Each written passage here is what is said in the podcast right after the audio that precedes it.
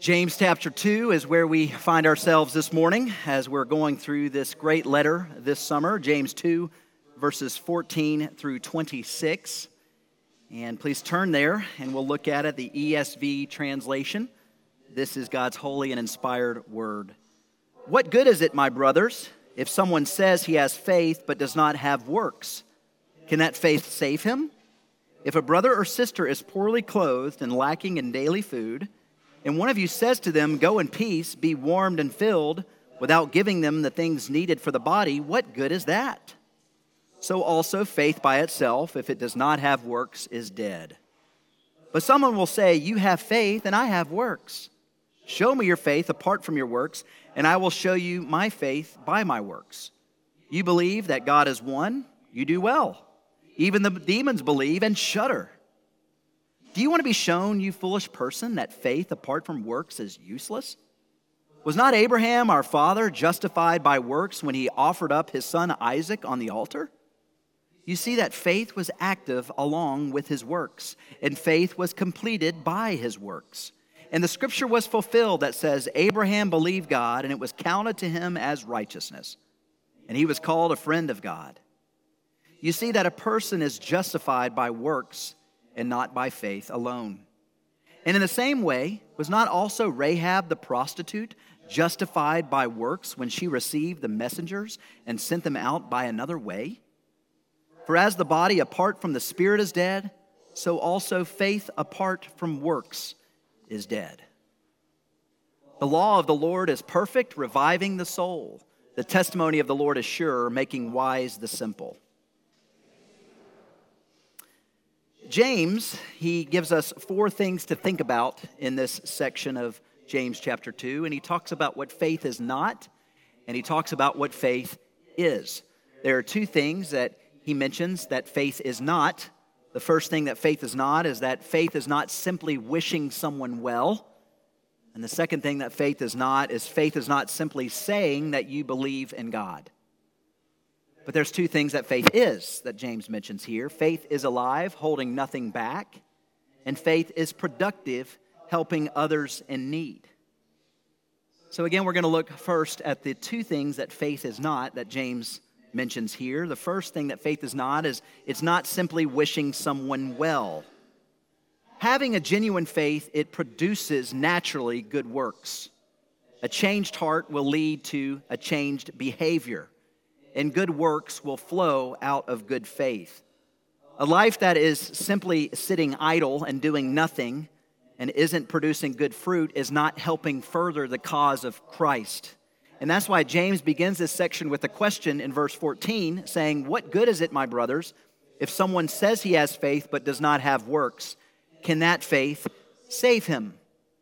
He is saying to these Christian believers in his day, What's the point of saying you're a Christian if you're not going to live like a Christian? What's the pu- purpose of that? That's why he's saying, What good is it? And can that faith save him? In other words, he says, if someone says he has faith but does not have works, or if anyone claims to have faith but does not have works, notice he didn't say if someone is a person of faith. He said if someone claims to be a person of faith but yet doesn't produce good works, then what's the point of his life? Now, as I thought about this section of Scripture, I thought about how there is such thing as a nominal Christian. And the word nominal means name, by name only. There are people who claim to be Christians by name only. They associate themselves with Christianity, but yet they don't really know what it means. And I, I'm born and raised here in, in Knoxville. This is, this is home for me. And I know that we Knoxvillians and we East Tennesseans, we are known to be people of the Bible Belt. And there's a lot of good things about us. And like every person, your, your greatest strength and asset can also be a, a great weakness or your greatest weakness or liability. And I think one of our greatest strengths as Knoxvillians is that we are kind and we are nice to people and we mean well to people. But again, our greatest strength can also be our greatest weakness. And I've heard from a lot of people who have moved here from other states saying, man, y'all are really nice, but you don't really tell us what you think. You know, you, you don't really tell us what's really on your mind because you're, you're, you're really nice. And again, nice is good, but sometimes it's good to be assertive. And what James is getting at here is that uh, there are a lot of people who are nominal Christians who, who say that they are indeed believers, but uh, may not be. And, and that's the first point he's making here is that faith is not simply just wishing someone well. And there are people who, who mean well and who, who, who may come across as, as really nice and, and good, but they, there, there may be a lack of something there, a lack of genuine depth there. And, and that's the example he gives here in verses 15 and 16 when he said, If a brother or sister is poorly clothed and lacking in daily food, and one of you says to them, Go in peace and be warmed and filled without giving them the things needed for the body, what good is that? What he's saying here is that, okay, if you, if you had a person that was poor and in need, you don't just need to be nice to them, you need to follow up with them. You don't need, need to just mean well, you need to continue to, to follow up and, and show them uh, love by serving them. And as I thought once again about me being in East Tennessee and part of the, the Bible Belt, there are a lot of people who, who claim to be believers, but, but really may not be. And I'll give you an example. I was talking to somebody recently outside of the church, and I just said, Hey, uh, they, they asked me what I do, and it's an easy way to share the gospel. I'm a pastor. Oh, okay. Well, tell me, tell me about that, Pastor. Tell me about your life. And then I'll go into their life, and I usually ask more questions to them as opposed to them learning from me. And I ask questions like, well, where do you go to church? Because they'll say they're a believer too. Okay, where do you go? And then they'll name a church, and I know the pastor of, of the church. And, and I'll say, oh, yeah, do you know the pastor? And they said, um, I don't remember the pastor's name. I'll say, okay, um, it's so and so, and I'm, I'm good friends with him, great guy. How often do you go to church? Because I'm sure the pastor would want to get to know you. He's a really good guy. And they'll say, uh, you know, last time I went was like six months ago, and I go maybe three times a year or so. And, and I'll say, okay, um, you know, your pastor and your church probably wants you there. They're going to, they need you there. I mean, they need your spiritual gifts, they need you to be involved. And, and so often, oftentimes I'll, I will tell people like that, you know, get involved in church. It's, it's a great way to, to grow in your faith. But, but this is pretty common, I'm finding myself as I'm talking to people uh, who, who live here. I'll, I'll, talk to people and they'll say, Yeah, I, I, am a believer. I go to this church. But when you press them, they, they, really, they really don't know what they believe. And, and they, don't know, they don't know their pastor and they, they don't know a lot about their church because they're not as involved. And there was a recent study that said in Knox County, 80% of people are non Christians or, or unchurched. Thought, wow, this is the, the, the, the place I've grown up in. That's the Bible Belt. But no longer, right? And so I bring all this up because even though we are in a Christian culture, it doesn't mean that we're surrounded with genuine, true believers. And there are a lot of people who mean well, but may not have that vibrant faith, that genuine faith. And as I think about this example that James gave here of a person who is in dire need of food and clothing but was neglected, I think about some of the things that, that we can say to people where we mean well, but yet we really don't follow up with people. Um, I'll give you an example. I know of a, a, family who's outside of the church, and, and they say this every time I go and visit them. They'll, they'll say, Hey, y'all stop by and see us. Y'all stop by and see us. It's one of those southern nice things that we say to people. Hey, come back over. I think it's really good. We mean well when we say that. But uh, a better way to say it would say instead of, Y'all come by, y'all come back by and see us it would be, hey, why don't you come back in two months and let's set a date. We'll host you. Come on, we'd love to have you. Uh, that's, a, that's probably a better way to do it instead of just meaning well. Y'all stop by and see us. Another, another thing that I have found myself doing, and that is uh, I'll text somebody if I hear that they're sick and I'll say, hey, I hope you feel better. And I'll leave it at that. Although I mean well, it's better for me to say that and then follow up a day or two later and see how they're feeling. Or even better yet, ask them, hey, how can I help you? You know, would you, would you like a meal that, I, uh, that, I, that we could prepare for you? Notice I said we because Stephanie does a lot of that, and I made sure to say that. She wants me to remind. No, just kidding. But no, we can, we can prepare for you. That's just a way that, that we can follow up as opposed to just mean well. Um, there was a, an example, and I kid you not, where I was at the military base and it was raining and there were some security force guys that were manning the base and I, i'm their chaplain right? I'm designated for the security force guys and, and i was just trying to mean well and i said hey i hope, I hope you're able to stay dry today. And they looked at me like really? I'm getting poured on chaplain and you're saying i hope you stay dry? Really you know, I was just trying to be nice, but I was meaning well, but yet, you know, that didn't really help the situation.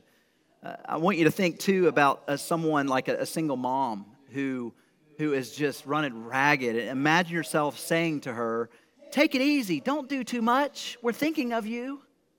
you know, that doesn't help, right? What good is that? Uh, they, they need people to help them, right? Instead of saying, Hey, don't, don't take on too much. You know they're already taking on a lot. A lot. Go to them and say, How can we help you? I can't imagine the, the stuff you're going through right now. How can we help you?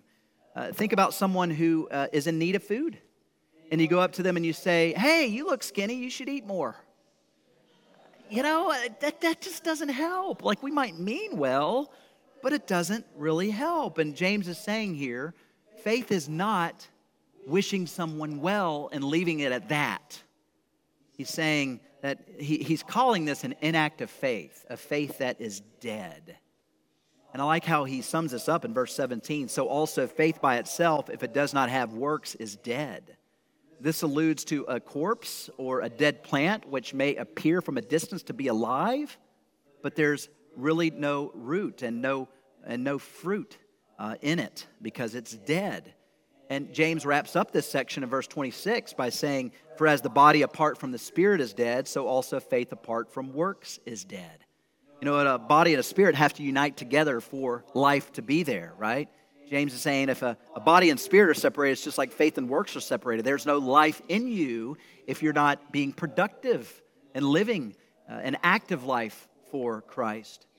John in 1 John chapter 3, he says it this way If anyone has the world's goods and sees his brother in need, yet closes his heart against him, how does God's love abide in him? Little children, let us not love in word or talk, but in deed and in truth. I like that. He's saying, don't just talk a big game, but, but, but love in deed and in truth. And I like how, how Jesus is referred to in the Gospels as a prophet who is mighty both in word and in deed.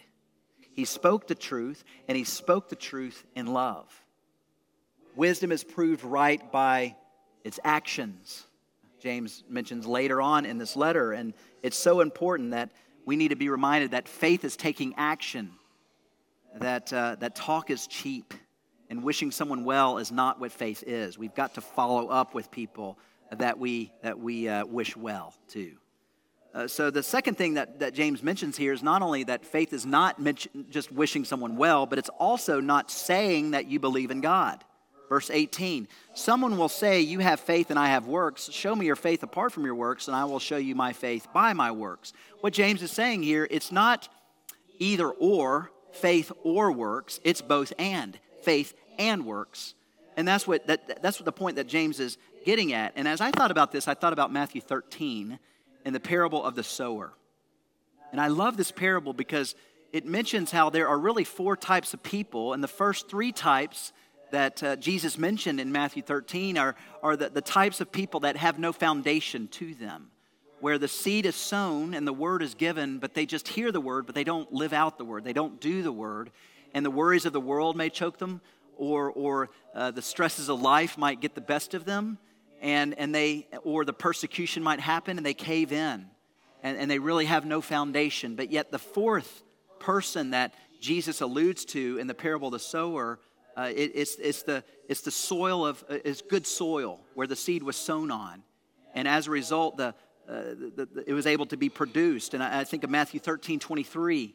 that Jesus said, As for what was sown on good soil, this is the one who hears the word and understands it.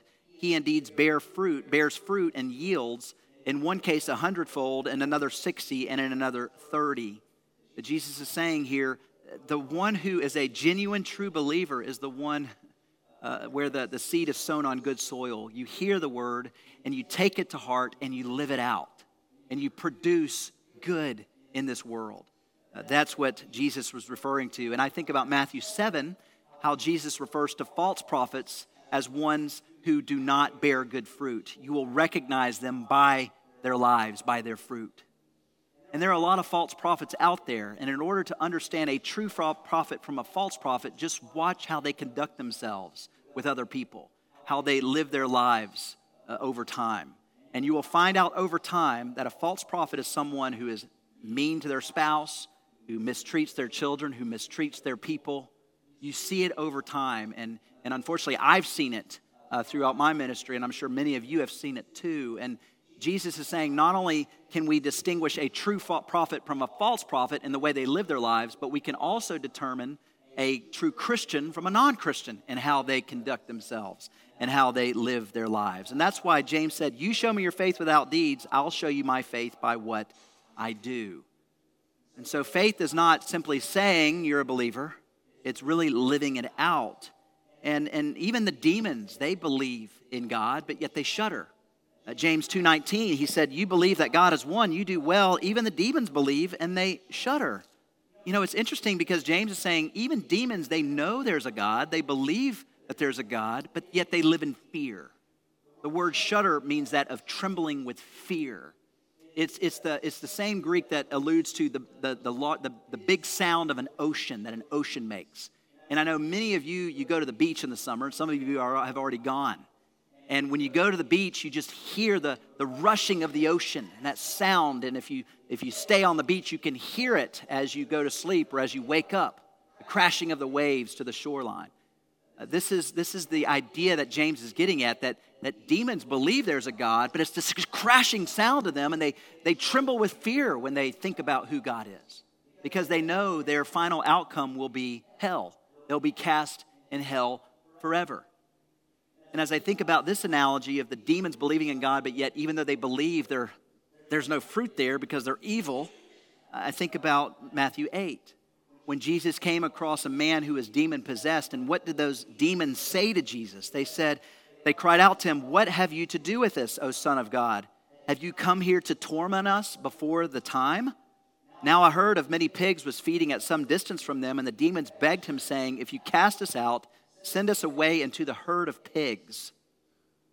You know, this example reminds us of the gravity of spiritual warfare and that demons know there's a God and they're afraid of him because they know their final outcome. And the demons spoke to Jesus because they came across God Almighty and they said, Please don't send us into eternal hell forever. Please send us over to these pigs because we know what you're capable of doing. James was saying here is that demons, they believe in God, they know who He is, but they live in fear. They tremble at Him. So, my question to you is do you fear God? Do you know that He's an almighty, holy God? Do you know what He's capable of? And if you're not living with that kind of fear of knowing that there is discipline, He disciplines those of us He loves, but yet we're living in our sin, then, you know, that's a problem. And so James is saying that faith is not just claiming you're a believer, it's living it out. And I like how he said in verse 20, Do you want to be shown, you foolish person, that faith apart from works is useless? Uh, so again, uh, James is, is saying to be a genuine believer, you don't just believe in the truth, but you really love Jesus and you seek to follow him. And there's so many people that say they know Jesus or they know about him, but they don't really know him. They don't have an intimate personal relationship with Him. So, my question to you today is Do you love Jesus? And if you love Him, then you are a believer. So, let's live like a believer. We are to love because He first loved us. That's what faith is. And so, James, he shifts his attention now, talking about what faith is after talking about what faith was not. And he says, faith is active and faith holds nothing back. And I love that the two people he refers to of the Old Testament, he refers to Abraham and he refers to Rahab. Two opposite kind of people. But Abraham was a person who had active faith, who held nothing back. And, and, if you go back to Genesis 22, you will see what, what Abraham was willing to sacrifice. He was willing to even give up his son to show God that God was number one in his life to, to prove to God that he was loyal and, and he was faithful to God because he was putting his son above the Lord. He loved his son, he cherished his son, and, and, and he was almost as if he was putting that promise that God made to him above the, the love of God. And so God challenged and tested Abraham, saying, Okay, where's your true allegiance lie? Will you sacrifice your son for me? And do you really believe in my promises that, that out of you will come a, a great inheritance, a great nation? And what did Abraham do in Genesis 22? He immediately got his son and he took him up to the mountain and he was going to sacrifice his son. but yet God knew where Abraham stood. And, he, and, he, and, and Abraham proved his faith by his actions, and God spared the, spared the life of his son Isaac. And then God once again blessed Abraham, we see in Genesis 22. Again, faith is active, it's holding nothing back. And that's what James was referring to in verses 21 through 23 that uh, after Abraham believed and it was counted as, as righteousness to him, then he lived out his faith by responding in obedience to God. You know, one author, he said that it cost us nothing to become a Christian, but everything to live fully as one. It cost us nothing to become a Christian. It cost everything, it put everything on Christ. It cost everything to Christ, his life. Cost us nothing, but it cost us everything to live fully as a believer. It cost everything for us to live fully as a believer. Abraham held nothing back. He was even willing to sacrifice his own son to the Lord. My question to you is what do you need to sacrifice?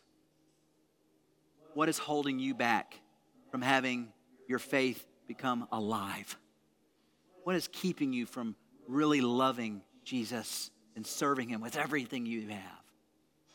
And whatever it is that, that thing that's holding you back, let it go. And let today be the day where you set it aside and throw off the sin that easily entangles you and run with perseverance the race that is marked out for you in Jesus Christ. I want to just briefly mention verse 24. It is one of the most controversial verses in all the Bible, and it's made a lot of people debate over the years and scratch their heads. James said, You see that a person is justified by works and not by faith alone. If you just read this verse out of context, you will think that James is contradicting Paul. And James is saying, you would think, James is saying, James is saying that faith and works gets you to heaven. It makes you become a believer. That's false. That's heresy. James is not actually referring to that. Uh, Paul in Romans 3, he said, We hold that one is justified by faith apart from works of the law. James, or Paul was saying, in, in order to be a, become a Christian, it's only by the grace of God. And it's by faith that you believe that Jesus loved you and died for you. But yet, if you read James chapter 2, verse 24, it seems like James is saying, yeah, you have to have faith and you got to be good in order to become a Christian. But that's what, not, that's what James is not saying here. You know, he's thinking about something completely different than what Paul was thinking about. James was not dealing with the means of salvation like Paul was, he was dealing with the outcome of our salvation. In Romans chapter 3, Paul was focusing on the time before conversion. In James chapter 2, James was focusing on the time after conversion. And what's important here is when you study the word justification or justified, and there's two different meanings behind the word justified. The first meaning, when you ever you hear the word justification or justified, it means acquittal. It means that you are declared righteous. And so when Paul refers to this term in Romans 3, he's talking about our salvation. He's talking about what makes us righteous, and it's not our works, it's by it's the grace of God that makes us righteous. That's the only way we can get to heaven is through Christ. It's not by, by our works or any good thing we can do. But the second meaning uh, behind uh, justification. It, it refers to vindication, it refers to proof of righteousness.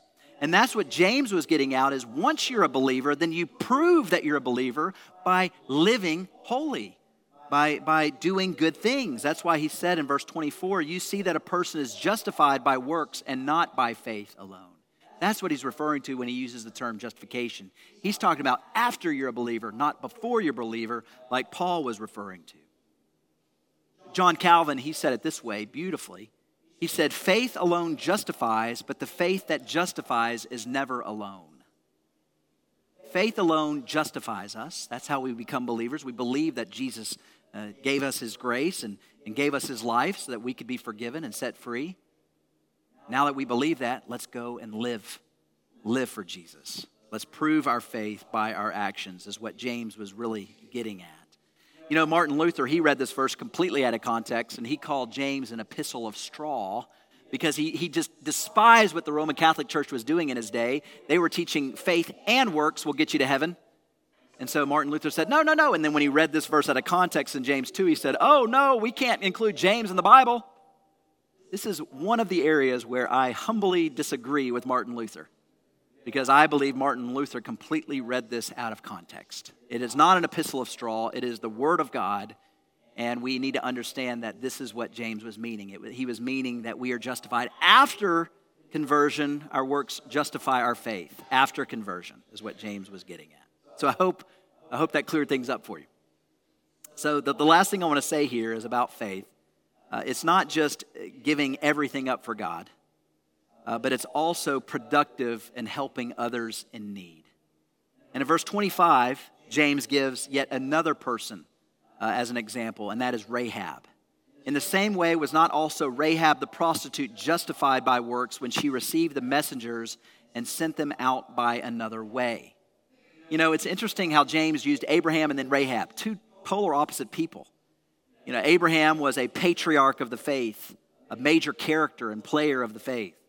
Rahab was a minor character of the faith. Abraham was a Jewish male, Rahab was a Gentile woman. Again, Abraham was this patriarch of the faith, and Rahab was a prostitute.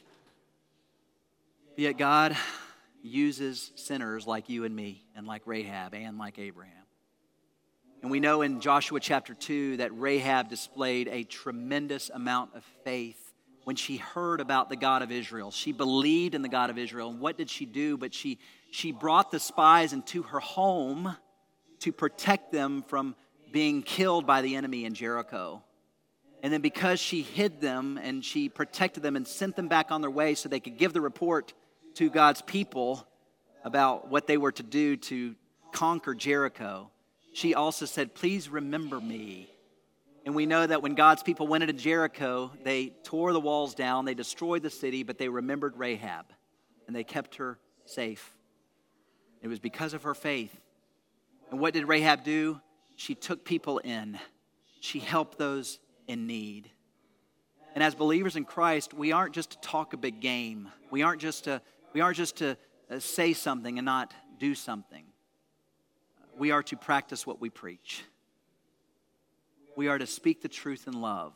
We are to follow up with people. We are to love and serve them. You know, there was an example of a European queen centuries ago, and she was a non believer, and she had a her coachman because there they had they had horse and buggy. And she had her coachman just wait outside while she went to a theater production. And in the theater production, it was freezing that night, by the way, but she goes inside, leaves her coachman outside, and she's sobbing in tears at this fictional play that was happening. She was just moved with emotion. And she goes outside and she finds her coachman dead. He froze to death. And she left him outside. She didn't cry one wink or one, one tear. Didn't cry one tear. And, and the people that observed her said, We saw you crying in there, but you're not crying for the person that was serving you. You know, that really showed her lack of faith, right? Her lack of empathy. James is telling us the opposite. We are not only to be people of empathy and of compassion, but we are to live that out. Follow up with people, care for them, be moved with compassion as we seek to serve those, especially those who are in need. And so, again, that's what faith is. Uh, faith uh, is, is, is like Rahab, where it's productive and it helps others in need, but it's also active and it holds nothing back. And so, why are we to have this kind of faith? Why are we to, to have this kind of faith that James refers to? It's because we believe in Jesus Christ. We love others because he first loved us.